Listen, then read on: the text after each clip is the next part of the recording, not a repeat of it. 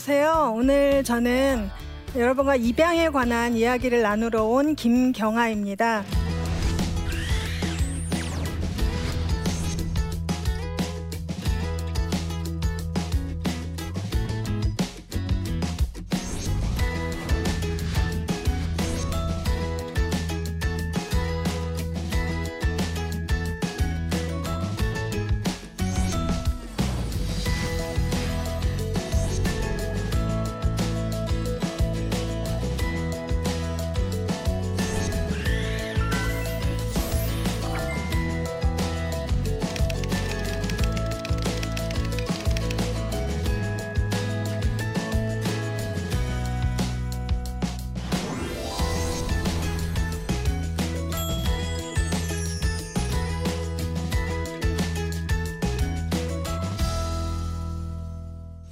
저는 한국 입양 홍보회라는 단체에서 입양을 여러 사람들에게 제대로 설명하는 일을 하는 강사로 활동하고 있고요. 또 그것보다 더 중요한 건 제가 세 딸의 엄마입니다. 네, 저희 딸의 아름다운 모습을 여러분께 보여드리게 돼서 정말 기쁩니다. 이렇게 저는 지금 24살, 18살, 14살, 어, 띄엄띄엄 세 아이를 키우고 있는 세 딸의 엄마입니다. 이 사진은 지난 어, 추석 명절에 새 아이가 즐거운 시간을 보내며 찍은 사진입니다. 네, 두 딸, 첫째, 둘째는 제 배로 출산을 했고요. 막내인 어, 희은이라고 부릅니다. 희은이를 제가 공개 입양한 거고요. 네, 희은이는 이제 자기 입양 사실을 잘 알고요. 엄마가 이렇게 여러 군데에 가서 자기 입양 사실을 얘기하면서 어떤 스토리를 어, 자기와 겪어왔는지를 얘기하는 걸 잘 알고 있습니다. 그리고 이제 아이가 점점 커가니까 사진 하나 쓰는 것도 허락을 받고 써야 하고요. 네, 희은이는 음, 자기 입양 사실을 자기 친구들에게도 설명할 수 있을 정도로 입양에 대해 잘 받아들이고 이해하고 또 입양의 아름다움을 전하는 일을 함께 하고 있습니다. 네, 제가 이제 입양을 했다고 하면 가장 많은 질문이 아니 딸이 둘이나 있는데 왜 입양을 해갖고 아이의 수를 늘렸냐 이런 얘기를 많이 질문을 하시는데요. 어, 사실 저는 대학교 1학년 때, 그러니까 19살 때 류마티스 관절염이라는 지병을 갖고 있어서 결혼을 하고 또 출산을 두 아이 하는 것이 참 힘든 일이었습니다. 육체적으로도. 근데 이제 두 아이를 출산하는 것까지는 제가 너무 원한 일이었고 병을 갖고 있으면서도 두 아이를 낳게 돼서 굉장히 감사하고 살았지만 그런데 이제 저희 남편은 아이를 굉장히 좋아하는 그런 남자였는데요. 아, 셋째, 셋째 이런 좀 노래를 부르는 거예요. 여기 굉장히 기가 막히게 하시는데요. 사실 남편에게 화도 많이 났습니다. 왜냐하면 저는 전업주부였고 당시에 전담으로 제가 주 양육을 하고 있었기 때문에 남편은 내가 얼마나 힘들게 두 아이를 키우는지 모르는구나. 그런 마음 때문에 되게 섭섭하기도 했어요. 그래서 저는 아이를 낳는 거는 제 인생엔 더 이상 없는 것이라고 딱 마음을 먹고 있었을 때 남편 입에서 먼저 입양이란 단어가 나왔습니다. 여러분들 이제 TV 프로그램에 시사 다큐멘터리나 우리 사회의 문제점을 다룬 프로그램을 보실 때 혹시 여러분은 가장 마음 아픈 어떤 소재가 있습니까? 저는 그런 우리 사회 문제를 다루는 TV 프로그램을 볼 때 아이들이 방치되거나 학대당하거나 혹은 보육시설에 지내거나 이런 걸 보면 이제 제가 엄마이기 때문에 더 그랬겠지만 정말 견딜 수 없이 힘든 마음이 있었어요. 제가 책임질 수 있는 일도 아니었는데 왜 아이들이 저런 고통을 당해야 하는가 하고 아픈 마음이 있었어요. 그래서 아이들은 다 가정 안에서 부모의 독점적인 사랑을 받으며 커야 하는데 우리나라에 여전히 저렇게 보육시설에서 지내면서 방치되고 또 학대된 아이, 당하는 아이들이 많다는 거를 이제 알게 되면서 이제 제 마음에 어, 나는 가만히 있어도 되는가 하는 생각이 들었죠. 그리스도인들이 이제 고민하면 기도라는 걸 하게 되는데요. 어, 기도를 하고 또 주일날 예배를 드리고 큐티를 하고 그럴 때마다 하나님이 저한테 어, 지속적으로 같은 문장이나 단어를 얘기를 하셨는데 경아야 너가 입양을 하든 안 하든 너의 구원의 여부와 상관이 없고 너가 입양을 안 해도 난 널 사랑할 텐데 너가 자원해서 기쁘게 헌신하면 나도 너무 기쁠 것 같아. 이런 마음, 이런 말씀이었어요. 당시에 큐티와 예배와 모든 기도 중에 주셨던 말씀들이 다 그런 하나의 맥락하에서 계속 얘기가 들리는 거예요. 자원에서 드리는 헌신. 그걸 하나님이 기뻐하신다. 이 말씀 앞에 이제 계속 신앙생활을 해왔던 저로서는 고민하지 않을 수가 없었고요. 그러다가 그러면서도 제 마음에는 어, 사실 더 이상 아이를 키우고 싶진 않았어요. 또다시 육아의 그 어려움, 어, 네, 그런 거 겪고 싶지 않았거든요. 그러던 중에 한 가지 사건이 일어납니다. 저희 남편은 이제 캠퍼스 선교단체 간사를 하고 있는데요. 며칠 전에 우리 집에 와서 저녁밥을 얻어먹고 저랑 12시까지 얘기를 나눴던 20살의 한 대학생이 어, 학교 안에서 자기 친구가 모는 차에 교통사고를 당해서 어, 사망하는 사건이 일어났어요. 제가 연락을 받고 응급실에 갔을 때 서울에서 이제 부모님이 내려오셔야 사망 선고를 할 수 있다고 그래서 그 아이가 이제 스무 살의 그 여대생이 제 앞에 누워 있었고 저는 살아 있었어요. 근데 얘는 엊그저께 저희 집 와서 저랑 제 밥을 맛있게 먹고 얘기를 나눴던 아이였는데 굉장히 느낌이 달랐어요. 저보다 나이 많은 사람이 돌아가시는 거는 경험을 했지만 어, 이거는 뭔가 굉장히 잘못된 일이잖아요. 어떻게 이런 일이 있을 수가 있나요? 하나님께 얘기하면서 사실은 제가 제 인생에 대해서 어떤 회의감, 회의감이라기보다는 성찰 이런 걸 하게 됐어요. 살고 죽는 게 이와 이와 내가 서 있는 요 30cm의 거리도 안 된다는 생각이 들면서 살아있는 동안 어, 좀 더 의미 있게 살아야 되겠고 내가 할 수 있는 일을 할, 하다가 이제 떠나가면 좋겠다라는 생각을 하게 됐고요. 그 당시 저에게 가장 이슈가 이제 하나이를 입양으로 가족을 만들어 주는 것 그것이었기 때문에 그날 그 아이가 죽은 날 저는 밤을 새고 이제 결정을 하게 되었습니다. 어, 사실 아이를 또 한 명 키운다는 것은 육체적으로도 힘든 일이었고 저희 가정의 형편으로도 어려운 일이었지만 사실 이 아이에겐 가족이 필요하다는 명확한 당위가 제안에 있었기 때문에 입양을 결정했고요. 그렇게 해서 어, 입양 기관을 통해 이제 과정을 거쳐서 희은이라는 음, 아이를 만나게 된 것입니다. 그리고 이제 저 제가 희은이라는 딸을 입양했는데요. 또 많은 사람들이 아니 그러면 기왕 입양을 할 거 딸 둘이나 있으니까 아들을 입양하지 왜 딸을 입양했나? 예, 사실 우리나라는요 입양할 때 더 딸을 선호해요. 아들을 입양하는 비율이 어, 8대 2 정도예요. 딸을 8 입양한다 그러면 아들은 2 정도뿐이 입양이 안 되고요.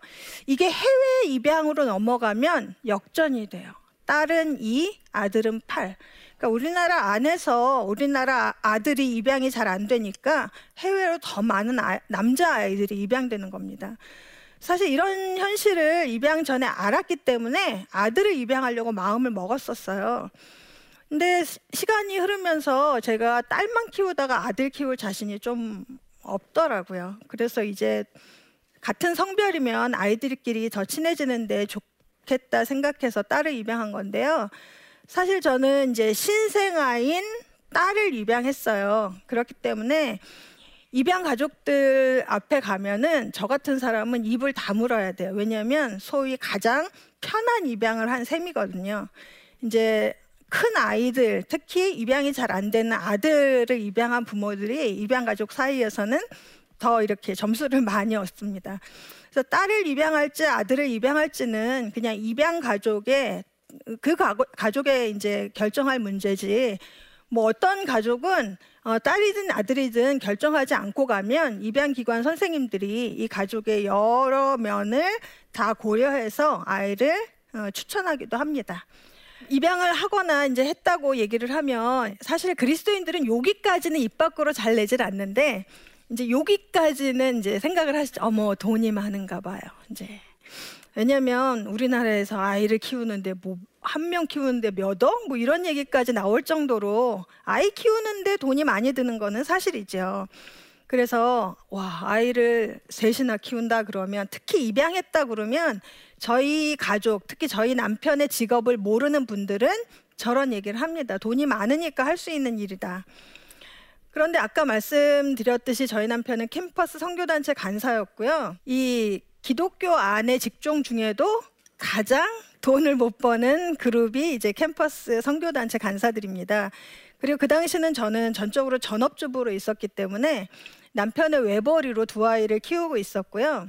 그냥 두 아이 키울 돈으로 셋으로 나눠 쪼개서 살겠다. 뭐 이렇게 생각했고요. 제가 이제 그 한국 입양 홍보회라는 단체에 소속돼서 한 지역 모임의 대표를 10년 정도 했습니다. 이제 입양 홍보회 내에 전국적으로 20여 개의 지역 모임이 있어요. 이분들은 다 아이를 공개 입양으로 아이에게 입양 사실을 알리고 키우겠다고 모인 분들인데 제가 그 지역 모임을 운영하다 보니까 굉장히 다양한 입양 가족들을 만나잖아요. 근데 사실 저희보다 경제적으로 어려운 가정도 많았습니다. 그리고 그분들이 돈이 없어서 이제 아이를 키우지 못하는 일은 일어나지 않았죠. 왜냐하면 입양 부모에게 입양을 허가할 때 경제력을 보거든요. 그래서 진짜 먹을 것이 없는데 입양하는 경우는 우리나라에서는 없어요. 그래서 이 사람들이 아이를 먹이고 입힐 수 있는가를 어느 정도 수준에서 상담을 할 때 파악하기 때문에 돈이 없는데 입양하는 부모는 거의 없고요. 대신 많지는 않아요. 근데 이제 또 하나의 질문은 가족이 반대하지 않았나 이런 질문을 많이 하세요. 근데 이제 저희도 어르신들이 걱정을 많이 하셨죠. 뭐 너무 한심한 거죠. 아니, 응? 며느리랑 딸은 저렇게 아프다고 쩔쩔매. 또 남편은 돈도 못 벌어. 근데 또 왜 한 아이를 입양하나 어르신들이 걱정은 하셨는데 아이를 낳든 입양을 하든 그건 전적으로 우리 부부의 몫입니다. 결정도 우리가 하고요. 책임도 우리가 지는 거지. 어르신들이 저희 인생을 대, 신 살아줄 거 아니니까. 근데 이제 다른 입양 가족들 중에는요, 정말 완고하게 반대하셔서 아이를 결국 입양했는데 1년 동안 찾아뵙지 못한 경우도 있습니다. 우리나라는 아직도 어르신들은 입양에 대해서 여러 가지 편견과 또 잘못된 생각을 갖고 계신 분이 많아서 가족의 반대는 이제 그렇게 넘어갔죠. 자, 이제 또 많은 질문이 입양한 아이가 제가 낳은 딸들하고 잘 지내는지. 이 질문을 받으면 저는 질문을 돌려드려요. 어떻게 어머님은 몇, 자녀가 몇이나 있으세요, 혹시? 둘이요? 둘이 항상 잘 지내나요? 아, 네. 저희도 그래요. 항상 잘 지내는 형제 자매가 어디 있겠어요? 그게 이상한 거지. 그러니까 입양한 아이가 제가 낳은 딸들과 잘 지내냐는 저 질문의 의도에는요. 아, 출산과 입양이 서로 다른데 결국에는 제가 낳은 아이를 더 편애하지 않을까 하는 생각이 내포된 질문인데요. 그러면 제가 여러분에게만 비밀을 한 가지 얘기해 드리겠다 그러면서 하는 대답이 있어요. 저는요, 제 말 잘 듣는 애가 제일 예뻐요. 저는 제가 낳았든 입양을 했든 제 말 잘 듣고 저랑 코드 잘 맞는 딸이 이쁘지 피가 끌리냐고요? 안 끌리더라고요. 네, 그런 거 없어요. 입양한 아이는 그래서 둘째, 셋째가 자기네 필요에 따라 연합군을 형성하고 하나이를 공격하고 이런 식으로 막 다양한 인간관계를 맺으면서 지내고 있어요. 네, 그게 가족 관계죠. 네. 입양했다가 다시 돌려보내기도 하냐는 질문을 받는데요. 자, 입양은요. 낳아준 부모가 포기한 아이에게 가족이 되는 거예요. 낳아준 부모도 자기 아이를 포기해요. 안타깝지만. 사랑해서 결혼한 부부도 헤어져요. 안타깝지만. 입양했다가 다시 돌려보내는 일도 일어나요. 안타깝지만. 그러나 여기에는 한 가지 제어 장치가 있어요. 입양했다가 다시 아이를 돌려보내려면 법원의 판사의 허가가 있어야 돼요. 왜냐하면 아이의 권익이 제일 중요하니까요. 아이의 복지가 제일 중요하니까 입양했다가 내 맘안 든다고 파양하는 거 이제는 거의 불가능해요. 네. 입양 제도가 있어서 너무 쉽게 아이를 포기하는 거 아니냐 이런 질문을 하시는 분도 있어요. 자, 주로 우리나라의 입양 아들은 미혼 부모의 아이들이에요. 그러니까 결혼하지 않은 어린 엄마 아빠가 낳은 아이들이 입양되는 건데요. 그러나 아무리 사회제도와 복지가 잘 돼 있다 하더라도 자기가 낳았더라도 포기하는 아이들은 발생해요. 그럼 그 아이들이 보육시설에서 지내는 게 최선일까요? 어떻게 생각하세요? 저는 그렇게 생각하지 않아요. 아무리 우리나라 보육시설이 저희 집보다 좋다고 해도 저는 아이는 가족의 품에서 특별하고도 독점적인 사랑을 받으며 자라야 된다고 생각하거든요. 그래서 입양 제도로 이 미혼 부모의 아이들, 아이들에 대한 문제를 해결하기 이전에 정말 더 관심을 쏟고 많은 에너지를 들여야 될 건 미혼 부모든 또 아니면 나이 든 부모든 아이를 키우기 좋은 사회로 만들어야 되는 게 우리 사회의 가장 큰 숙제라고 생각을 합니다. 네, 그래서 저 입양 제도 때문에 자기 아이를 너무 쉽게 포기하는 것에 대한 문제 제기를 하는 분들은 당연히 이제 해외 입양도 반대를 하세요. 우리나라 안에서 우리가 우리 아이들을 키우자. 네, 전적으로 동의하고요. 그렇게 됐으면 좋겠어요. 근데 요즘도 해외 입양을 보내요.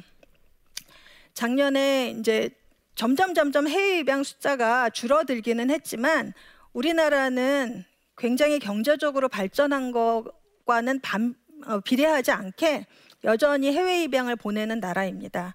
그것도 해외 입양을 많이 보내는 나라 축에 속해요. 진짜 안타까운 일이고요.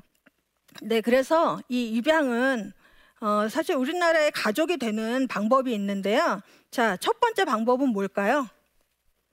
가족이 되는 거. 여러분들 결혼하죠. 네, 결혼을 해서 법적으로 우리가 가족이라는 제도 안에 들어가고요. 또 하나는 그 결혼한 배우자의 사이에서 아이를 낳는 것, 출산, 출산도 가족이 되는 방법이고요. 입양도 그 가족이 되는 방법 중에 하나인 거예요. 법적으로 혈연 관계는 아니지만 법적으로 한 아이와 가족이 되는 거죠. 그래서 여러분 마음속에 이제 아, 가족이 되는 방법은 세 가지구나라고 생각하시면 돼요. 결혼과 출산과 입양.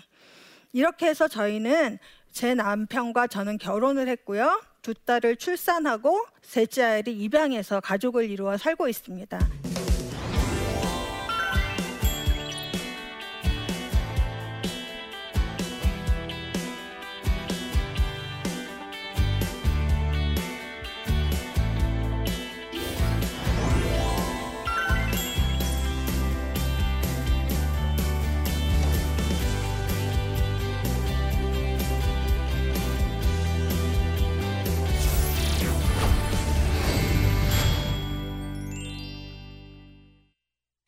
네, 강의를 들은 후에 이제 몇 질문이 올라와서 제가 질문에 좀 답을 하는 시간을 갖겠습니다.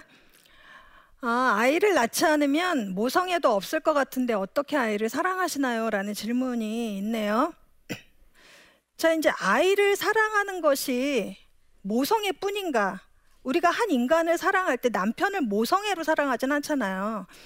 그러니까 사랑의 종류도 굉장히 여러 가지고 또 낳는다고 모성애가 저절로 생기는 게 아니라고 봤을 때 사실 한 인간을 사랑한다는 건, 어, 이 모성애가 아닌 다양한 방식의 사랑으로 표현될 수 있는 것 같아요. 저는요, 사실은 무슨 이렇게 감정적으로 충만한 그런 사랑을 하는 사람은 아니고요. 저는 책임감이 강해요. 책임감이 강한 것도 사랑의 표현이고요. 그리고 성실해요. 저는 아이들 이제 밥 해주는 거 그런 거 별로 안 힘들거든요. 그런 거 힘든 엄마들도 있잖아요. 그럼 모성이 없는 건가요? 아니잖아요. 네, 이런 식으로 아이를 낳, 낳아서 모성애가 생기는 것도 아니고 낳지 않았다고 이 아이를 사랑하지 않는 건 아니에요. 아니에요. 제가 두 아이를 낳아보고 희은이를 입양했지만 그리고 희은이는 사실 신생아 입양을 한 거기 때문에 거의 뭐 이렇게 애착을 형성하는데 큰 문제는 없었어요. 근데 이제 큰 아이를 입양한 입양 가족들도 제 주변에 많이 있거든요. 뭐 네 살 다섯 살 이제 몸은 어느 정도 커서 자기 앞가림은 하지만 말이 완벽하게 서로 의사소통이 안 되는 경우에 어려움을 겪죠. 상상을 해보세요. 이 아이는 보육시설에서 4, 5년을 지냈고, 거기서 누군가와 정을 나누며 살고 있었는데, 이 아이를 입양해서 우리 가족이 된다 그러면 아마 그만큼의 세월이 걸릴 거예요. 익숙해지려면. 네, 그래서 이렇게 나이 든 아이를 입양하는 경우는 서로 친해지는 기간을 가진 후에 입양을 완료해요. 그러니까 무작정 넌 입양돼야 돼. 그것이 너에게 최선이야. 라고 해서 아이를 옮겨오진 않는다는 거죠.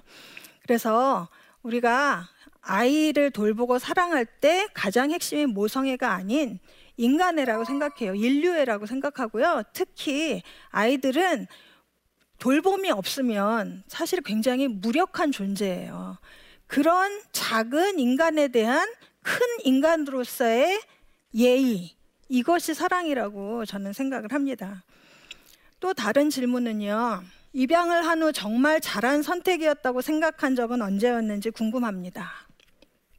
저는 희은이 입양해서 그냥 세 딸의 엄마를 평범하게 살고 있는데 주변에서 입양에 대해서 잘못 알고 있는 사람들이 많았고 저는 별로 안, 그런 일을 안 겪었는데 다른 입양 가족들이 다른 사람들의 말 때문에 너무 많은 상처를 받았어요. 그리고 그건 대부분 입양에 대한 오해 때문에 벌어지는 일이었고, 그래서 안 되겠다. 입양이 어떤 건지 제대로 가르치자. 그러면 많이 제대로 알려주면 사람들 생각이 바뀌지 않겠냐.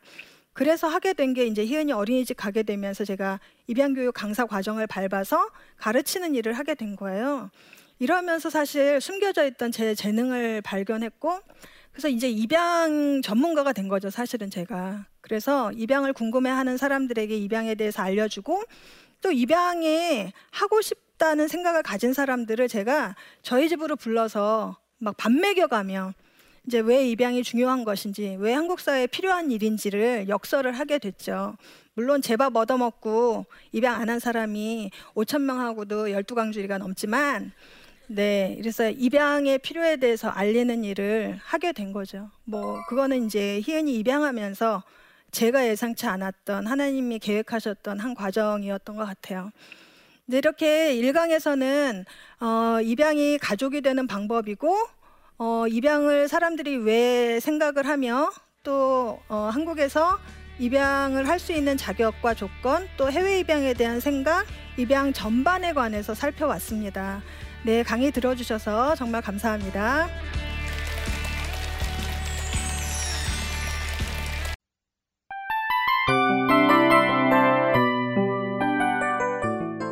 이 프로그램은 청취자 여러분의 소중한 후원으로 제작됩니다.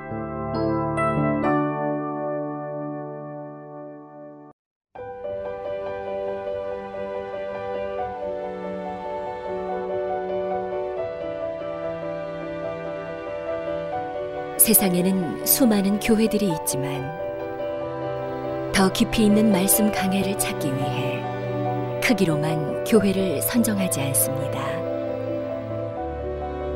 보다 좋은 영적 콘텐츠를 더 많이 나누기 위해 방송비를 받지 않습니다. 1년 365일 복음만 전하고 싶어서 우리는 광고를 하지 않습니다. 온누리의 복음을 땅끝까지 CGN TV와 함께 땅끝 성교사가 되주세요